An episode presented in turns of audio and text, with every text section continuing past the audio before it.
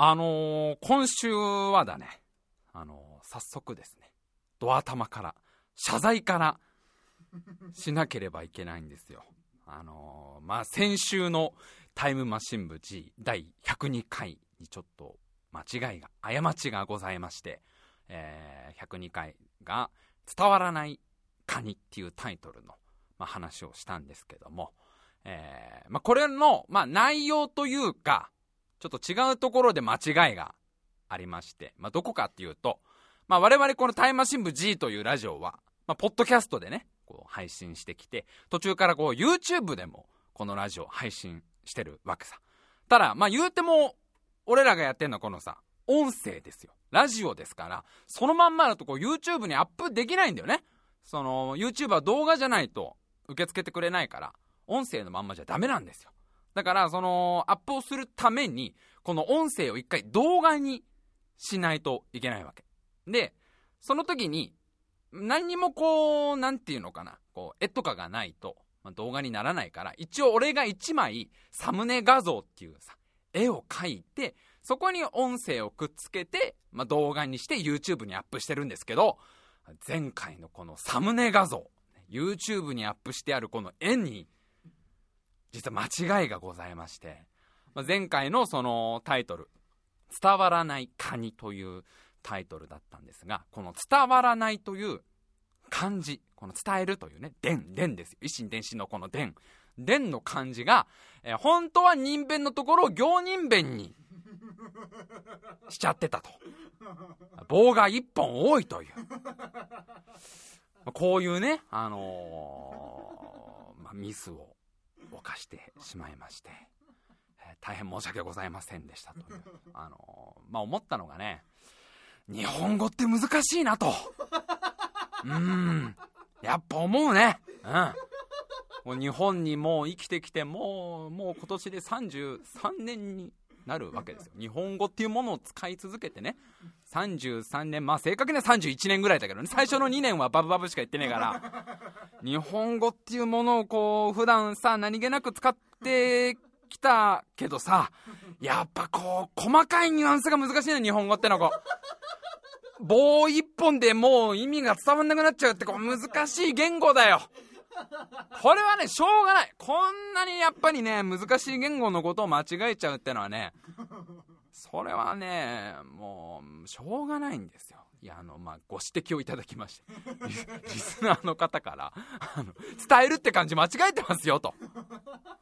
今年33になる男がえそりゃ伝わんねえよっていうご意見をそりゃ伝わらないかにそりゃ伝わんねえよと。間違えてんだからと。いやーでね、まあ、リスナーの方からさ白井さんあの漢検漢字検定受けてみたらどうですかという話を、まあ、ツイッターでいただいて。まあうーんまあ確かに確かに私はこう漢字が苦手ですよ。ちょいちょいこういう間違いを犯すタイプですよ。で、いつも必ずだから俺は、こう自分でこうタイトルとかを絵で描くときに必ず一回 iPhone を通して iPhone に一回そのね漢字を入れて第何回みたいなの全部入れて変換して書いてるんだけどだから iPhone が間違えてるっていう可能性もあるよ。俺じゃなくて。いやこれはだから俺ずっと思ってたんだよ今週。本当に俺が間違えてんのかなっていうさ。本当に俺が間違えてんのかよ。一回ここは考えた方がいいと思うんだよ。今ちょっとフェアじゃないと思うんだよ。一回俺はその伝えるっていう漢字を書いた時に今回も同じように iPhone で一回調べたんだもん。さあ iPhone は多分あの時4人弁っすよっていう。おい、ジャイさんこういう感じっすねって言った気がする、うちのシリは。ちげえかなと思うんだけど、そこは一回だからフェアにね、今、これだって状況証拠だけじゃん。状況、俺が書いたっていう状況証拠だけでしょ？まあまあまあまあ、こういう、こういうそのね、まあ漢字が弱いってのは昔からだから、まあリスナーの方から、まあこれを機に、なんか番組企画として、漢字検定受けるってのはいいんじゃないですかと。で、最初ちょっとまあどうかなっていう、まあ企画として面白いかな、どうかなと思ったんだけど、まあ考えてみたらいいかなと。なんか、なんかまあ受けてみんの面白いかなと。っていうのも、何にも俺資格がないんだよね。何にも資格を持ってないから、なんかちょっとそろそろどんなものでもいいから資格取りたいなっていうのがあるわけですよ。本当にこれはもうオーバーじゃなく、俺本当にこの、まあ、32歳ですけど現在、皆さん多分いろんなね、仕事とかで資格取ってるだろうけど、俺何にも取ってなくて、まあ、1個は一応その普通自動車免許は取ってますよ。これ19歳の時に取りまして。これただの自動車免許じゃない、ゴールド免許だから。ゴールドですから。取得してからあの、もう14年か。14年間1回も事故も違反もないという超有料ドライバーの証のゴールドドライブ。こう言うと、あれでしょ。まあ、あの、みんなは、白井さんどうせこの14年間一回も車乗ってないんでしょって思うかもしんないけど、車乗ってっから結構、この14年何度も何度も。ただ運転席に座ってないだけで、運転席には座ってないけど、車には乗ってっから、助手席に乗って、座って、使えねえナビをするっていう役割はしてるから、相変わらず。曲がらなくていい道も全部ナビするっていう ナビを相変わらず俺はやってるけど、友達が運転してるのに。ここの道はね、曲がらないよ。次の道を曲がらなくて、次も曲がんない。で、あ、今のとこ曲がるっていう。どうしようもね、ナビ相変わらずやってっけど。一応だからまあ普通自動車免許、かっこペーパードライバー歴14年の免許は一応持ってるんですよ。あと資格って言ったら本当ないからね。もう一個一応、僕と笠原くんは、まあ、舞台の演劇の専門学校を出てるんですよ。卒業してるんですよ。で、一応その専門学校を卒業すると、専門士っていうね、こう、まあ、資格と言っていいのか、一応称号みたいのもらえるんですよね。だから僕らは、その、舞台の学校で2年間勉強して、ちゃんと卒業したので、一応専門誌、かっこ文化教養っていう称号もらってんだけど、ただまあ今回伝えるって感じを間違えてて、何が文化教養だっていうさ、あのもう、これ本当に思ったけどさ、何、何が文化教養の専門誌だと。伝えるって感じも間違えてだよ。そう。あのー、もう、これは学校生活の時にね、その学校通ってた時に、その学校の先生に言われたんだよ。ここ出たら、この学校出たら一応専門士の称号もらえっけど、何の役にも立たねえからなと。専門士の称号なんて何も役に立てねえから、お前らは自分たちで自分の腕を磨いて役者で食っていかなきゃダメだからな、みたいな。称号なんて一切その飯の種なんねえぞって言われて、おっしゃる通りですって。な、何の証明にもなってないもん、ね。たった一本人弁の上に棒が多かっただけで、称号がふわーってこう、霧のように消えてったもんね。あ、俺の持ってた称号があって、この胸ポケットのところにこうバッチでつけていた 称号みたいなものがふわーって消えてったから。専門誌じゃなくなってっからね。一応、持ってるけどね、専門誌。あともう一個、まあ、資格は一応だから、生きる資格だよね。生きる資格は一応あるでしょ。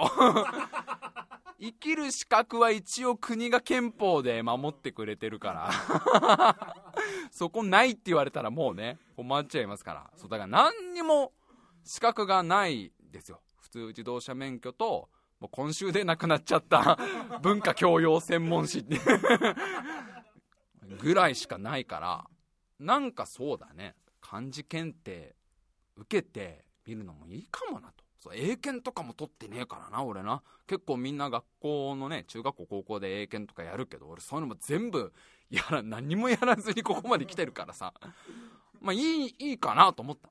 で、まあ、漢字検定調べて。なんか年に3回受けれるんだってね結構多いんだよ年に1回とかじゃなくて年に3回でで次の検定日が10月15日だとで申し込み申し込みが7月の1日から1日から開始してますっていうのが出てきてさ早速昨日申し込みまして。ええ。いやもうこれはもうあれですよ。もう全話急げというね。ここでなんかその、ね、受ける受けないだの申し込むかもみたいなこと言ったら結局さ、申し込まないことに。だって結局先週話した AV も買ってないんだよ、まだ。AV 買うかも買う、買わないかもみたいな。でも買う、やっぱ買うとか言ったのに、まだやっぱり躊躇してて。まだ中村美優の AV 買ってないぐらいだから、いや、買うけど、今月中には、そういうね、優柔不断な人間だから、これはもう申し込むって決めたら申し込まなきゃダメだと思って、昨日早速申し込みまして。で、関係、何級受けるかをちょっと迷ったんだよ。関係ってその、まあ、英検とかと一緒でさ、1級から10級まで関係はあんだと。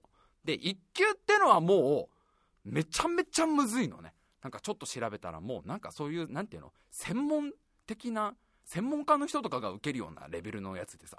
だってあの、いわゆるその常用漢字っていうさ、普段自分らが生活で使う漢字以外にも結構出題されるみたいな。なんかもう出てくる漢字漢字が全部見たことない、なんかを封印するお札に書いてそうな感じなんで、もう。だ陰陽師の方とかが普段使う陰陽師の常用漢字みたいなやつなん陰陽師の方は多分冷蔵庫に貼るメモとかにも書くような感じなんだと思うよそれがあの霊言同士の皆さんだよなあのキョンシーの札とかに書いてありそうな何画あんのこれみたいな感じが一級には結構出てくるわけ。なんかねすごかったよ。表一ってわかるみんな。表一な作風であるとかいう。表一っていう言葉がもうわかんねえじゃん。なんかこれは伸び伸びとしてる様っていうらしいんだけど、この表一の表とかもさっぱり、もう拡大しないと見えないみたいなさ。あと結構、なんか普段使ってっけど、漢字で書いてって言われたら全然わかんねえなってのが一級には出てきて、悪夢にうなされるの、うなされるの、うなとか、ものすごいの。な、もう、あもうこれはだからあれじゃん、キョンシーが暴れないように。貼るやつじゃん、これ。もしか野村萬斎がなんか唱える時に使う。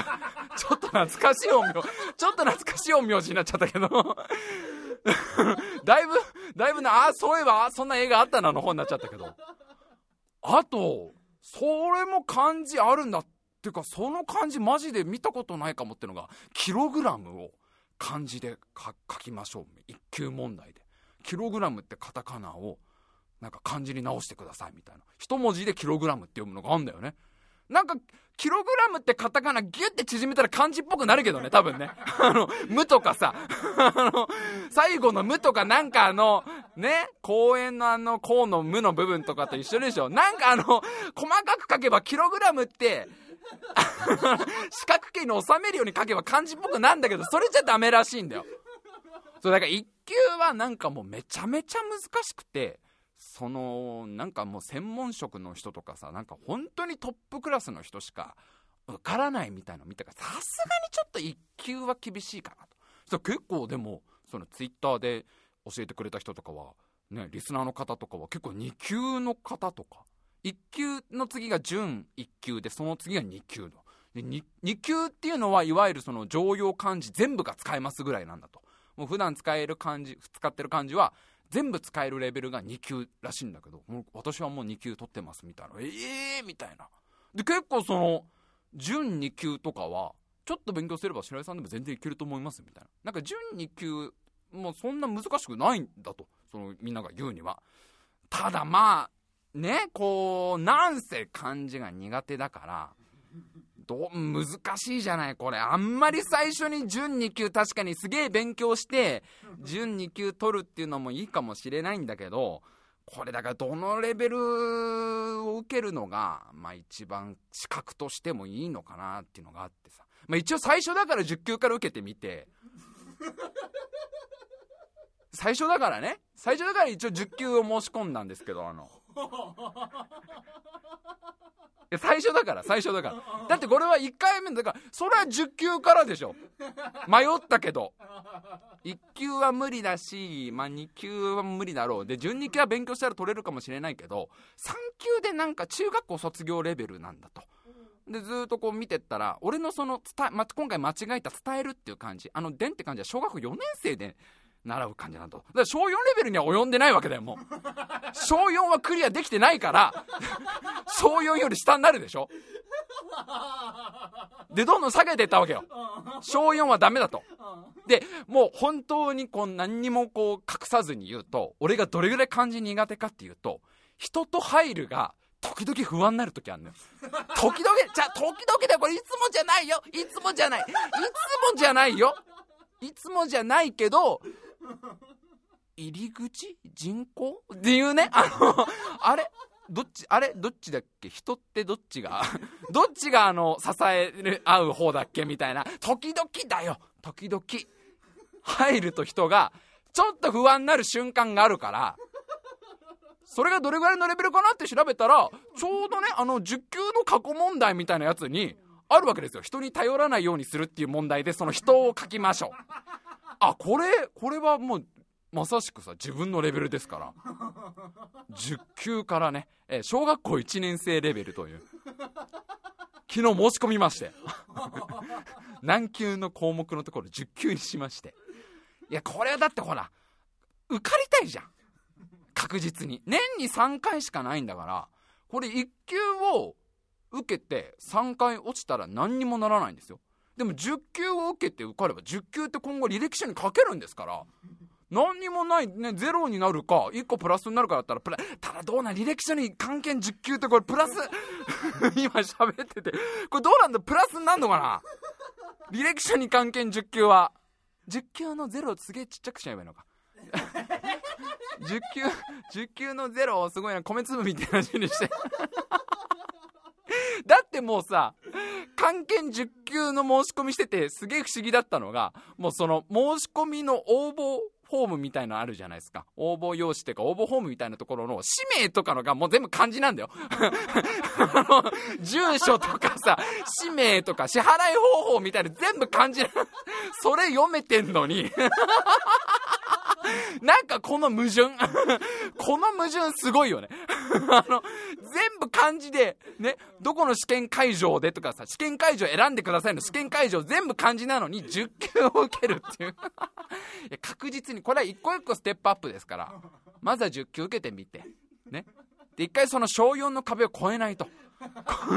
小4の壁壁を越えて1級はだからまあねその再来来世ぐらいでいいんじゃないですかな。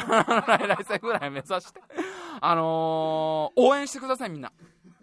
なんかねやっぱりこうこういう時はみんなの力が欲しいかな。うんだからあのー応援メッセージが欲しいかな。関係10級このやっぱりこんだけのチャレンジをする男に対して。あのぜひぜひ皆さんあれですよ。色紙とか書いていただいて全部ひらがなの。全部ひらがなで寄せ書きを。か漢字使ってると危ねえから全部ひらがなの寄せ書きとかね送っていただいて。この後うんこ漢字ドリル買いに来いよ。うんこ漢字ドリルこういう時に役立つんでしょ？ねだからもう一番下のやつから。上かうんこ漢字ドリルも結構レベルがあるんでしょ？上とかは一番上の方とか多分難しい。なんかうんことレモンとか出てきちゃうでしょ多分。わかんないけどあのうんことレモンっていう題ねお題が出たらそのレモンって書かなきゃいけないでしょ？でもう一番下のレベルからちょっとね頑張っていきたいかなと思いますんで、えー今年の夏はチャレンジしていきたいと思います。というところでいきましょう。タイムマシン部 G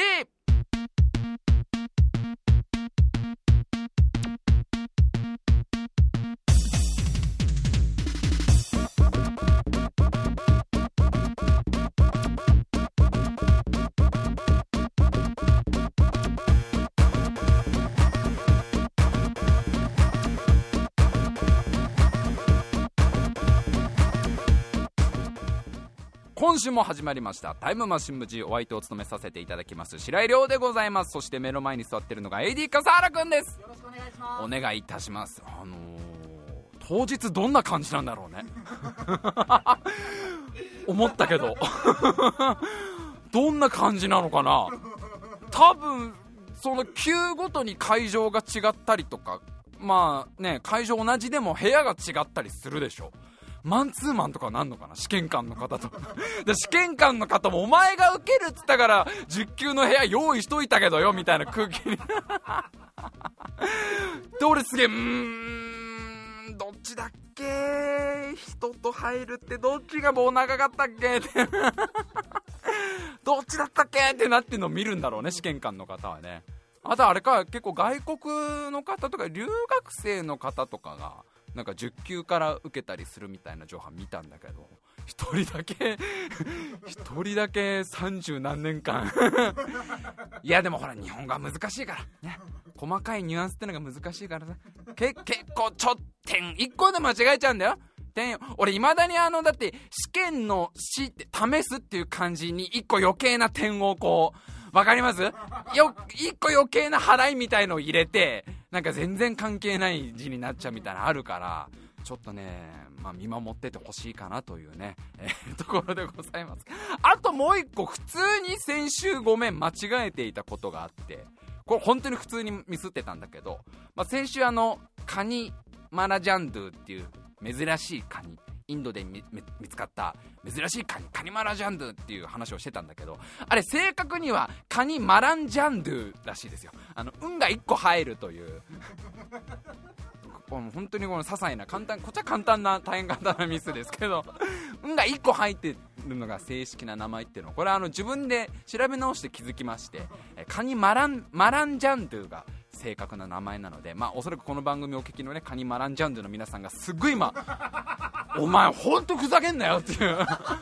先週聞きながらみんなハサミちょきちょきしてイライラしてたと思うんだけどぶった切ってやろうかその下って。あのイライラしながら木の上でねイライラしていたと思うんですけど、まあ、お詫びの品にあの柿の実を送ってあの機嫌を取らなきゃいけないっていうところなんですけど、あのー、まあ、先週サルカニ合戦の話をしたじゃないですか。サルカニ合戦がうまく伝わんないんじゃないか外国の人にみたいな話をしたんですけどあのー、まあ先週ちょっと触れたさサルカニ合戦のあの仲間たちカニ小ガニの仲間たちの中にさ牛の糞がいるっていう話をしたじゃないですか。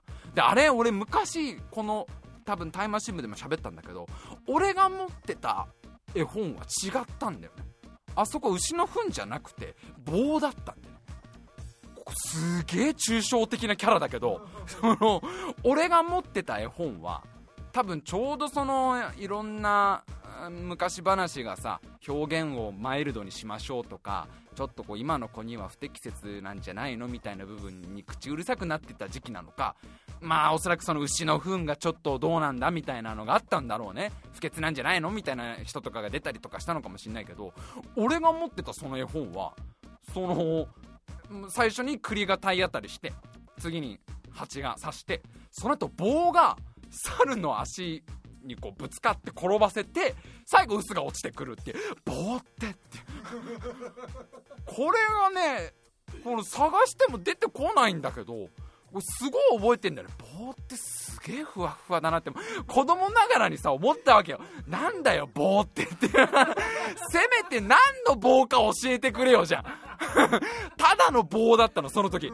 坊さんが猿を転ばせましたみたいな。棒って何なんだよみたいな。急にそこだけなんかフィクションフィクションの濃度がぐんと上がるっていうかさ。なんかあのサルカニ合戦って話がじゃあ例えばサルカニ合戦って話があの小ガニがね小ガニがおじいちゃんになった時に自分の孫におじいちゃんこんなことが若い頃あったんだよって聞かせた武勇伝でさ。おじいちゃん昔あのあの自分の親がな猿に、えー、殺されたことがあってな仲間を集めてな仕返ししたことがあったんじゃよ。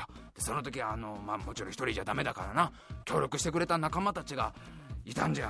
あの時はね栗と蜂と棒とうすがおじいちゃんおじいちゃんごめんごめんあのおじいちゃん棒棒って何の棒えー、いやいやあの棒棒は棒じゃよ。棒棒は棒だから棒だけだと分かんない。何の棒なんだよ。いやもうずいぶん昔のずいぶん昔の話だからね。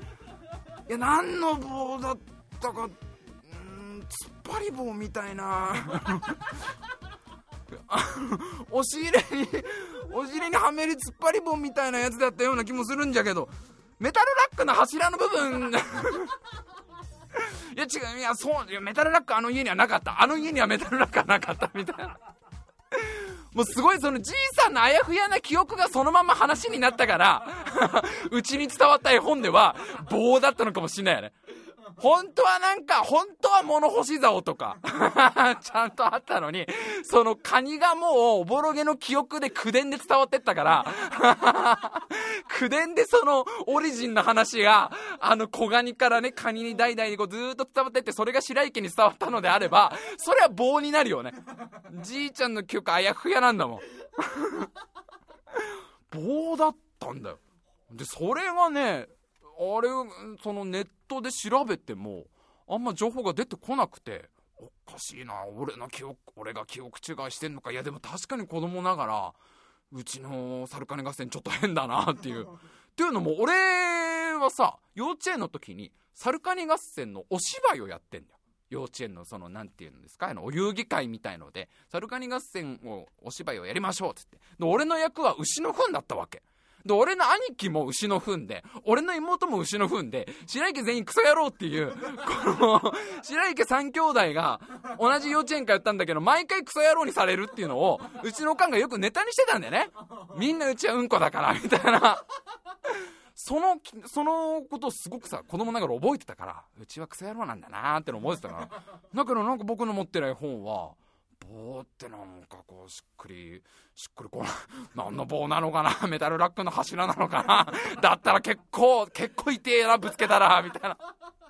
で調べてたのよ。今回出てくるかなと。したらさ出てきたのがさそれ今のサルカニ合戦がじゃあどうなのか今のサルカニ合戦は、まあ、全部じゃないんだろうけどその中にはこういうパターンもありますってので牛の糞じゃなくて昆布っていうパターンもあるんだってそこが。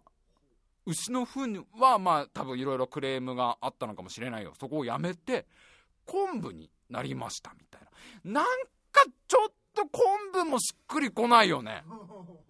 なんかこう違和感ある感じしない？栗が体当たりして蜂が刺してで昆布がまあヌメヌメしてるからつるって滑らせてそこに臼が落ちてくるっていうのはさこれななんかしっくりこないというかさ。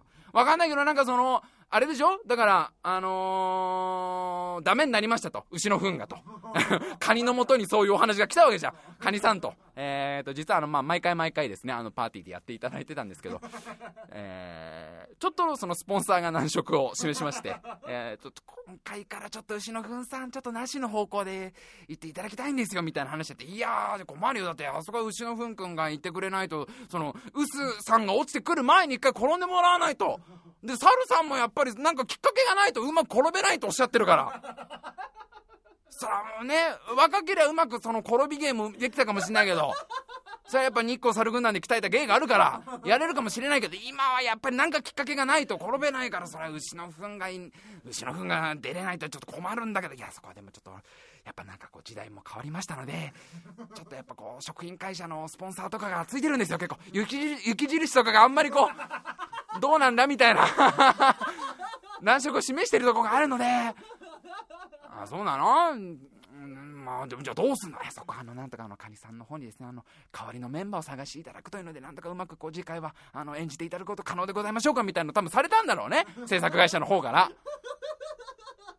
でなんかこうさあの栗とか蜂とかも集めてさ、まあ、こういうことだからさ、まあ、せっかく今までな一緒にやってきたんだけどなんか今回からその、まあ、牛の糞さん出れねえってことだけど、まあ、ちょ俺が代わりに探してくるからみたいな。で牛の糞さんはまあ今まで楽しかったよ。って話をした おただのクソみてえだった俺によあこんななこんな役割をこれ楽しかった。やったみんなで頑張れよ。っつってもうなんかあの一人寂しく去ってってさ なんかもうなんか釈然としねえなってなんかまあまあでも俺があ新しいメンバー探してくるからよってこう小ガニが言うからじゃあまあここは小ガニさんに任せようって話になって。でまあそれから1週間後経ってさもう一回じゃああの新しいば新バージョンのサルカニ合戦の収録日が決まりましたので じゃあ今回はその後ろの粉砕じゃなく新メンバーを入れてのお披露目公演的な意味も兼ねての、えー、サルカニ、えー、皆さんお願いしますみたいになってさで集合ってなった時にさああのこ小金さんどうなの新しいメンバー見つかったらああ大丈夫大丈夫。あのちゃんとバッチリ見つけてきてから。よあの今日来てるから。よあ本当だ。じゃ早速俺たちに紹介してくれ。ああ分かった分かった。おいおいちょっと来い。おいおいおこっちみんないるからちょっと来いよ。って来たのが昆布だったわけでしょ？でその時に多分栗は思うんですよ。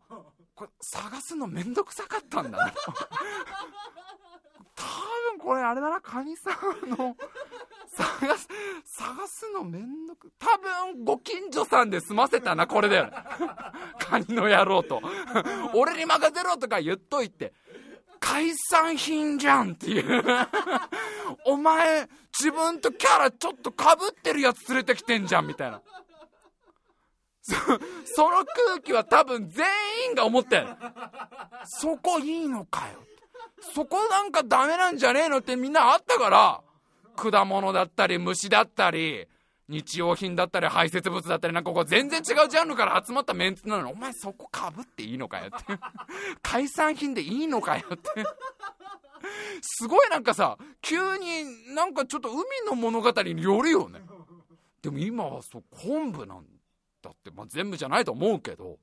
まあなんかまあうん、まあ、しょうがないっちゃしょうがないのか。結構難しいもんね。その猿を転ばさなきゃいけないっていうまず条件があってさ。でなんかこうちょっとこう親御さんとかがどうなんだと思うようなのは抜いちゃ抜かなきゃいけないわけでしょ？そう代わりになるものっつったらなかなかねだバナナとかになっちゃったらどこの国の話だった話。バナナが登場したら結構何でもになっちゃうもんねその後。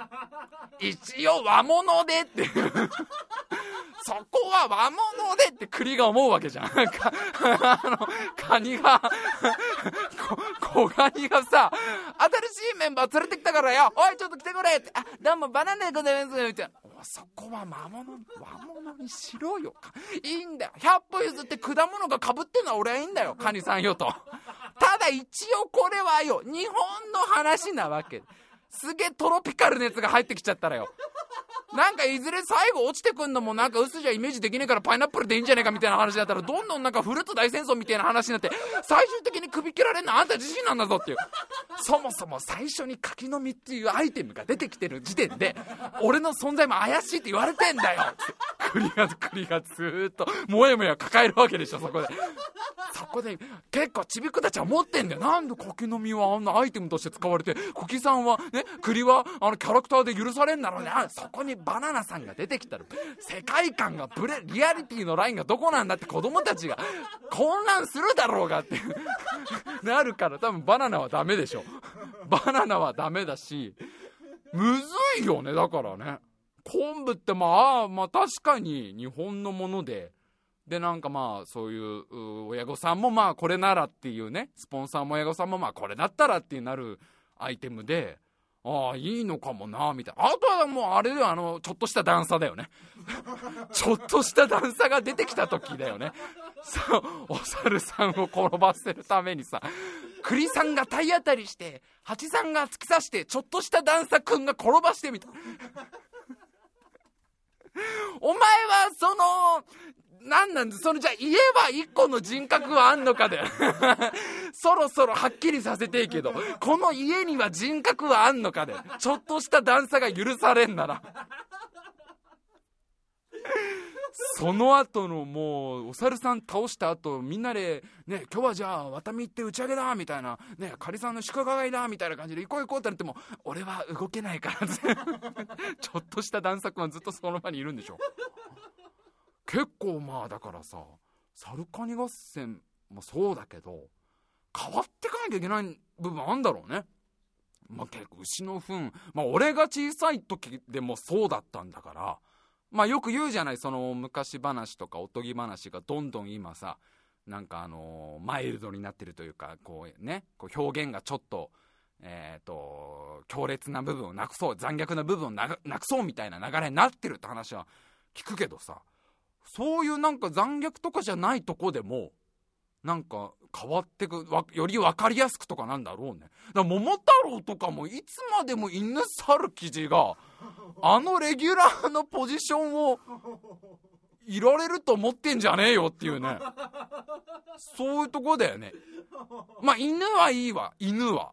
まあね、ワンちゃんはおそらく、ね、人類最古の友ですから、ワンコはずっと出続けるでしょ、これから何百年も。で、お猿さんもまあ、まあイメージしやすいけど、生地が怪しいっしょ。生地はもうそろそろやばいよね。あそこ子供たち、まあ、鳥なんだろうなってのはわかるけど、犬猿鳥にしちゃダメなわけじゃん、それは。急にカテゴリーになったな、これ、みたいになっちゃう。ああ、桃太郎鳥にはもう詳しくねえんだな、みたいな。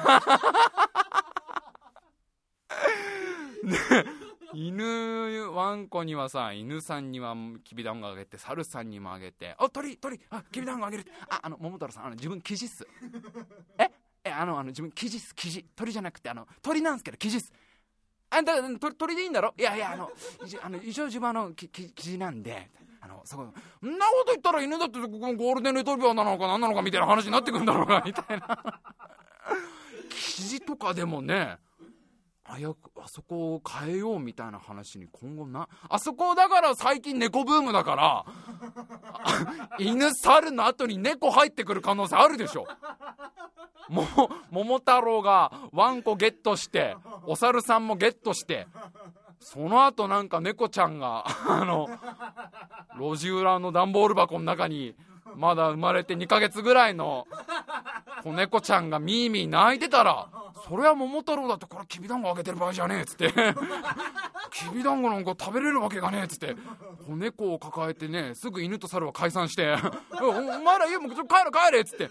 でその子猫抱いてすぐじいさんばあさんの待ってる家に帰って。あら桃太郎早かったねっつって。帰り早かったじゃない。鬼はもう退治したのかい。やちげんでばあさんあの猫を猫捨ててあってさかわいそうだから連れて帰ってきてあらかわいい子猫ちゃんだよつって。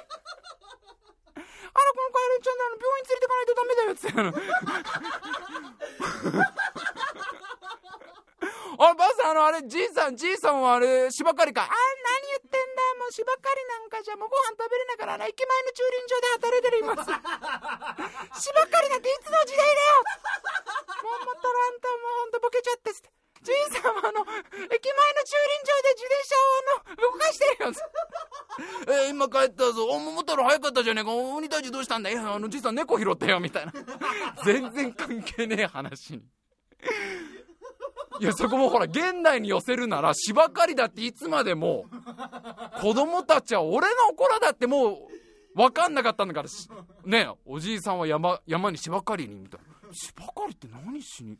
芝刈りってな本当本当は何しに行ってんだろあのじいさんって 芝刈りに行ってくるよって言ってもう駅前のあの駐輪場でね自転車をこう片付けてくれるね優しいおじいさんがいるけどさああいうね最近あのモスバーガーとかが結構シニア層をねあの雇ったりしてるから結構おじいおじいさんは駅前のモスバーガーにおばあさんもシフトがちょっと違うけど駅前のモスバーガーにみたいな。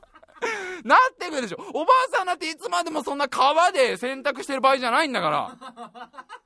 おばあさんはもう5年ぐらい前にあのね息子夫婦から送られてきたあの全自動の乾燥機付きの洗濯機で洗濯はパッと済んじゃうから余った時間をフル活用してパートに出ているみたいな 話になるだろ桃太郎。だってそうでしょ。サルカニがそこいじられてきたんだから全部もう覚悟しなきゃダメだよ。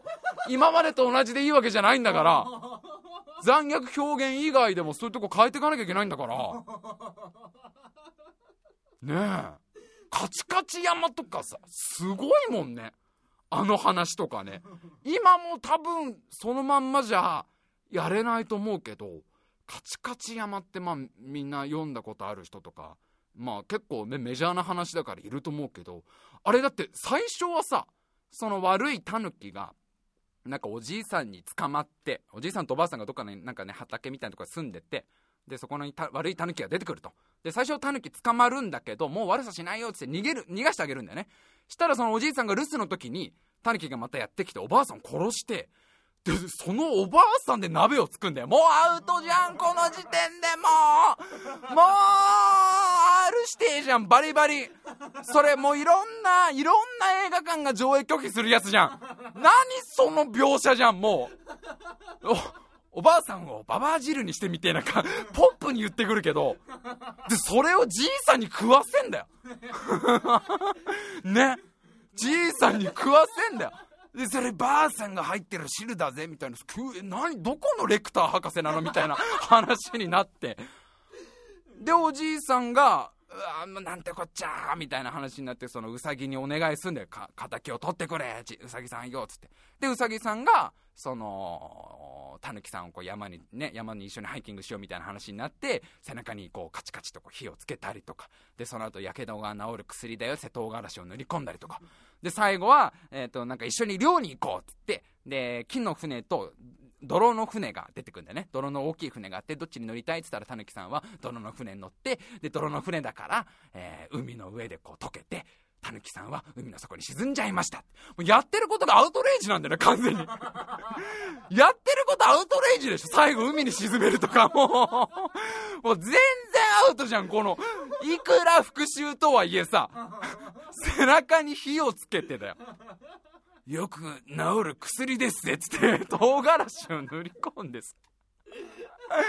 最後、海に沈めるとか、どこの北の映画だよ。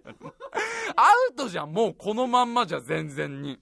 ね どこの人形の話なんだだよねお願いしますうさぎさんお願いしますほらばあさんだと気づかずにばあさんの鍋を食っちまったんですじいさん分かりました。そういうことなら俺がタヌキの親分を撃って撃ってやりましょうみたいなもう重いもんね。なんかさっきから背中でカチカチ聞こえるのみたいな。アウトレイジ的にやるならさ。うるさいようるさいなんかカチカチなのこれ何やみたいな。あここはカチカチ山でございますのでみたいな。カチカチ鳥が鳴いてるだけでございます。もう燃えてるんでしょ。完全アウトレイジだね。最後海に沈んでってパンとこ北野武して出てきちゃう感じの。なんかだから今はすごいマイルドになってんだって。おばあちゃんはその死なないんだよね。まずね殺されなくてタヌキになんかいたずら殴られたりかなんかして具合悪くなっちゃって。でそれの仕返しに火つけるだと割に合わねえよなもう。いやダメだけどおばあちゃんをぶっちゃうのはダメだけど。それのそれのおあいこになる。背中に火つけて唐辛子練り込んで海に沈めるわ。もうそれはもうさ正義という名の狂気になってない？うさぎも。ねえ。なんかまあタヌキのそういうなんか行いをなんかツイッターにアップして炎上させるぐらいがトントンだよね。そういう意味での燃やすぐらいが タヌキがこれぐらいひどいことをしてたっていうのをツイッターにアップしてね YouTube にも動画でアップして炎上させて、まあ2週間ぐらいでほとぼりが冷めるみたいのが、トントン、だから YouTube にアップしたとさ、みたいので、トントンなんじゃねえの？いや、だからそういうのもな、どんどん変わってくんだろうけどさ、まあ話したら全然キリがないんだけど、ねあなたが落としたのは金の iPhone ですか？金の iPhone ですか？みたいな。あるわけでしょ。いやあの私が落としたのはただの iPhone でございます。ノーマルな iPhone でございます。あなたは何で正直なんでしょう？じゃあこの金の iPhone と銀の iPhone とノーマルの iPhone を差し上げましょう。あどっちにしろアップルケアに持っていかないと。一回一回落っことしてっから。あ嬉しいけどアップルケアには持っていかなきゃダメだなこれ 電源入んねえもんみたいな。で金の方と銀の方はアップルケアで修理認めらんないみたいなさ。これお客様自分でなカバー変えてますよねみたいな。お客様こちらの、あのー、金色と銀色のアップルなんですけどちょっとですねこれケースが純正じゃないんですよね みたいな。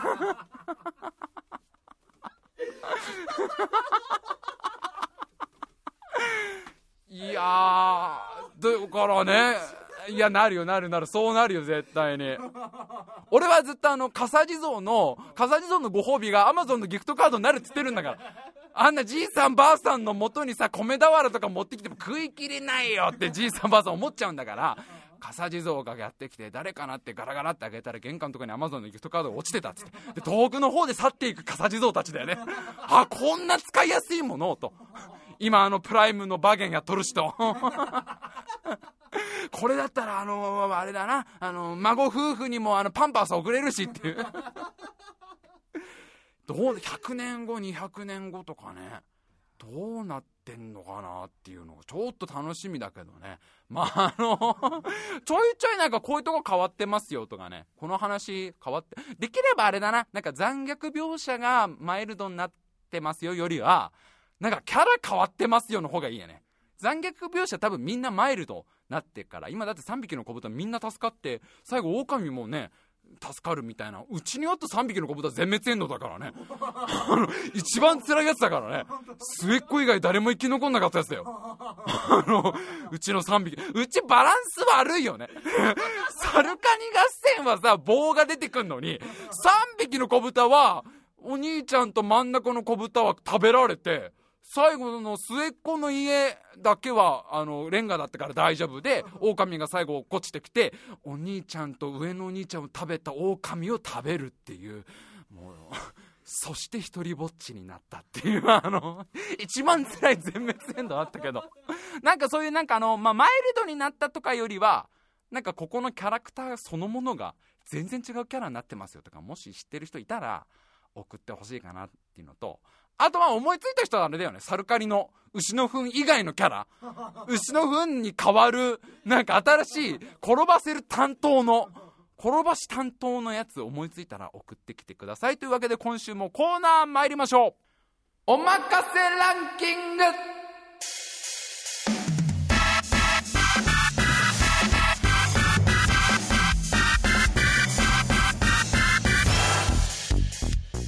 はいせランキングの時間でございます。散々やってなかったのに急に連続でやんなよって多分聞いてる人もね。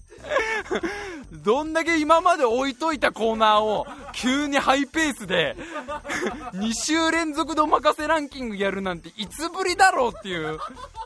とこなんですけどもう本当にすいません、えー、ただどんどんやっていこうということでね、えー、今週もおまかせランキングの時間でございます。このコーナーは皆さんにいろんなランキングを調べてきてもらうというコーナーです。今週のお題が自転車の鍵が2位になるランキングということですね。皆さんに調べてきていただいております。どんどん紹介してまいりましょう。それでは1つ目。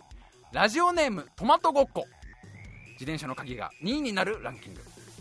なくしてから初めてその大切さに気づくものランキング2位自転車の鍵。3位笑顔のある食卓。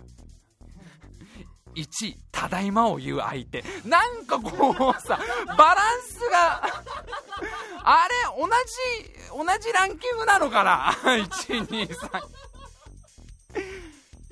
3位笑顔のある食卓。2位自転車の鍵。1位ただいまを言う相手。ただいまを言う相手あれなんじゃないのかな？なんかカバみたいなやつにた カバみたいなカバの親子みたいなやつらに言えばいいんじゃねえのかな？わかんねえけど。わかんねえけど。でもでもこれまあすげえ深読みするならすげえ深読みするならそのじゃ大切な人が出て行ってしまったみたいなことでさ笑顔のある食卓。ああ思えばあいつがいてくれたからいつもなんてことない晩ご飯があんなに楽しかったのかもな。これ一人で食べるコンビニのお弁当。まあね味気ないというかこう寂しいもんだなが第3位でさ。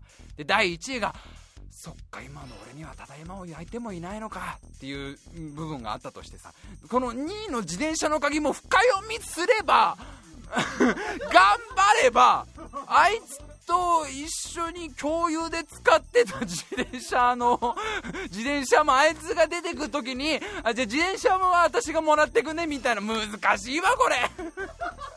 同じ。頑張ってもならねえわ。同じ同じミニシアター系の映画にはなんねえわこれ。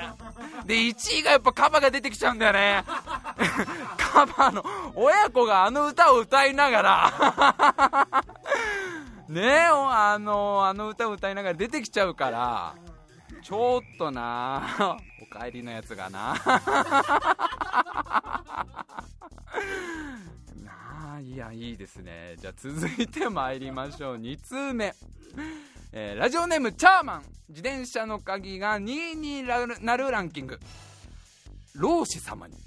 このままでは魔界の扉が開いてしまう。早く早く封印の鍵を刺すのじゃ。と言われて焦って間違えて刺しちゃうものランキング。2位自転車の鍵。もういきなり言われてっから。早く早く刺すのじゃ。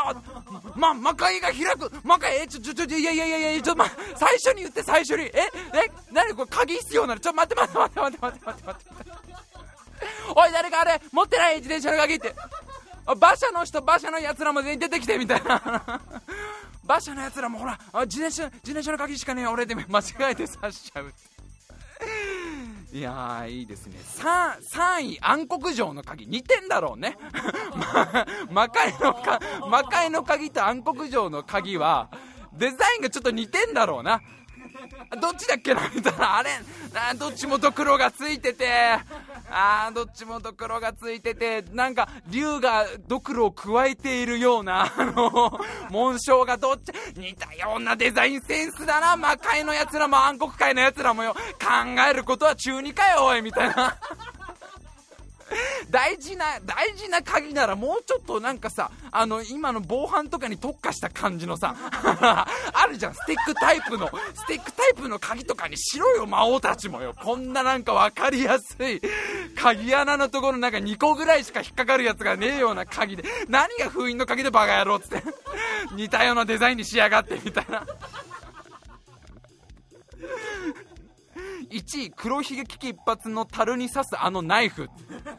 で多分ナイフの形の封印の鍵なんだよ。本当はね。本当あんな感じの封印の小刀みたいなやつなんだけど。あーこれここれがあってあそれそれ勇者様それ違う。それはあのこあの昨晩あのキャンプでみんなでやった黒ひげ危機一髪の。勇者様勇者様が持ってたんですね。最後1本出てこないっつって。お片付けするときにあの お片付けするときにじゃあもうみんな寝よう。明日ほら明日ほらあの魔界の封印しに行かなきゃいけない日だから。じゃあはいここまでです。もうね遊ぶのここまで。お開きです。じゃあはい黒ひげちゃんと片付けて。ね、ちゃんとみんなで寝ますよ。で宿屋取ってあるから、ね、あのちゃんとあのみんなあのねあの部屋ちゃんと男の子と女の子と魔族で分かれてるから。ちゃんとあのバラバラにみんな寝てかあゆ勇者様あのごめんなさい勇者様話の間にこうなんで魔法使いうるせえなあの違う違う違うあの黒ひげのナイフが1個ないんです。えー、じゃあもうみんなで探そうっつって朝の4時まで探したのナイフが勇者様が持ってたのかよ。で魔界開いちゃうから。魔界の扉開いちゃうから。いやー しょうもなさがいいですね。えー、じゃあ最後最後いきますよ。3通目いきましょう。ラジオネームバンダナ。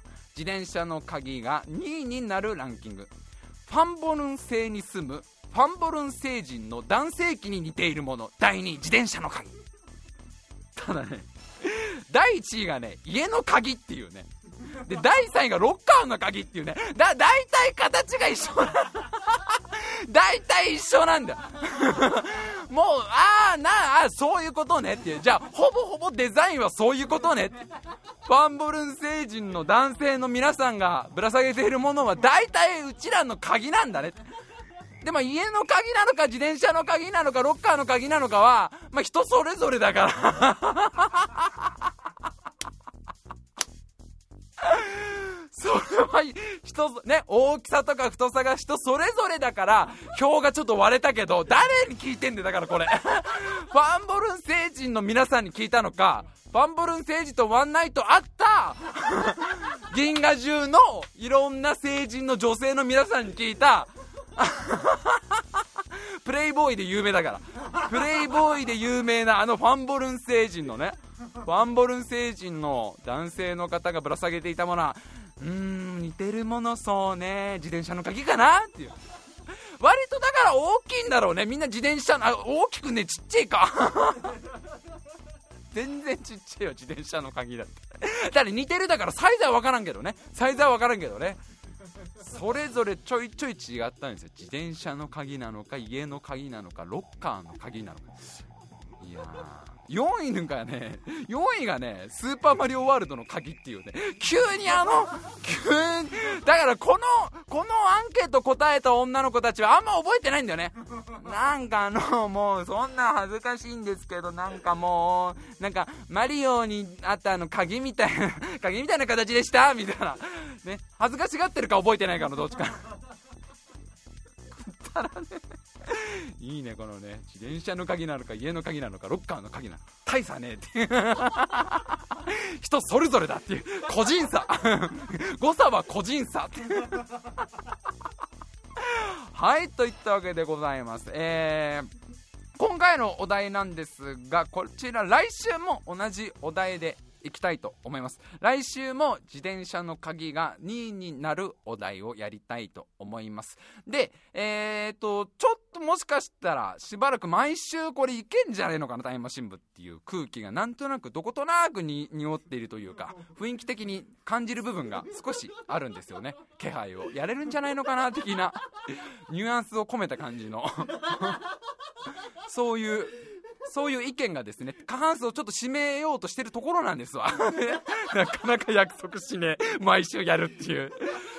まあちょっとしばらく定期的に更新頑張れそうかもっていうのが今あるのでえっ、ー、と一応このコーナーも毎回やろうとっていうので来週も同じ自転車の鍵なんですが、えー、自転車の鍵が2位になるお題なんですけどその次のお題ももう言っとこうと。え次の再来週のお題も言っとかないとこう応募期間がねちょっとねこうすごい短くなっちゃったりするので、えー、来週は自転車の鍵でで後で再来週のお題も発表しますのでそちらもお願いいたします。さあそれではメールアドレスの時間ですよ。ねえやれるのか。メールアドレスをちゃんと言える検定も作った方がいいと思うんだけど。じゃあいきますよ。タイムマシン部 G のメールアドレス。タイムマシン部 G at gmail.com タイムマシン部 G at gmail.com スペルはタイムマシンを英語で書いていただいて、えー、bug と書いて at gmail.com です。言えたよ。いや言えたわ。大人の成長だわ。大人がもうここまでここまでやっぱりレベル上げてこれましたので、えー、これ次回ももしかしたら噛まずに言えるんじゃないのかなと。皆様のメールお待ちしております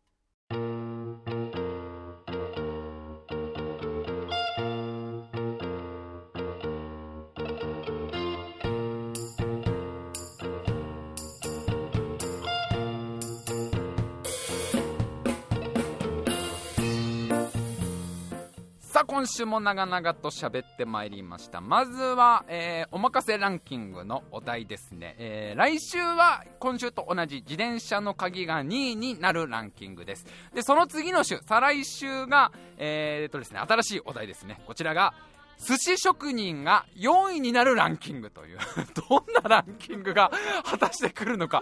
寿司職人が4位になるランキング。こちらが再来週の、えー、お題になりますので、あの、募集は今から、もう今週から始めますので、同時に、えっ、ー、と、もう、なんていうんですかね、えー、来週のものと一緒に応募できますので、どんどん送ってきていただければなと思います。Twitter でもメールでも募集中でございます。えー、あと、えー、いよいよ迫ってまいりました。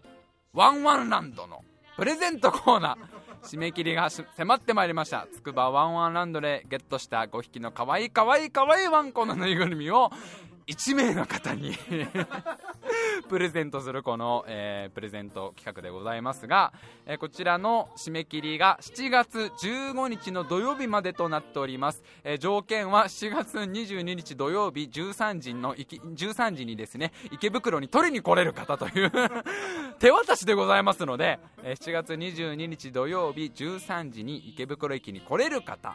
で必ずですねメールにどれぐらいワンコが好きかを書いていただいて、えー、その中から1名の方にですねワンコをプレゼントいたします。ワンコぬいぐるみプレゼントいたします。締め切りは7月15日土曜日です。で、えー、当選された方には7月16日日曜日の、えー、どっかでメールその1日中どっかでメール送りますので、えー、ぜひぜひ楽しみにして待っていただけたらなと思います。いやーしかしまあベラベラと喋ったけど。関係な受かりてえなチャレンジだよなチャレンジでしょ。いやだってさこれだから自分でも思うのが割と危ねえ気もするとこがあんだよ。いやいやどうなんだろう。意外な落とし穴あると思うんだよ俺。これは。だってねど小学校1年生の時にどの程度までやったかなんか全然覚えてないから。いきなりなんか難しい感じとか出てくる可能性。いまだにだってあのほら恋と変を間違えるみたいなやつがあったりするじゃない。あのよくある感じの間違いとかで。結構ダメだってスマホ見ちゃダメなんでしょ？もちろん。ダメなんでしょ？iPhone 見ちゃダメなんだもんね。そういうカンニングになっちゃいますから。もう完全にあの自分の力を信じてですね。え10球取っていきたいと思いますので応援メッセージは全部ひらがなで。関係10球に対する応援メッセージは全てひらがなで。お願いしたいと思います。それではまた来週今週も最後まで聞いてくださいましてありがとうございました。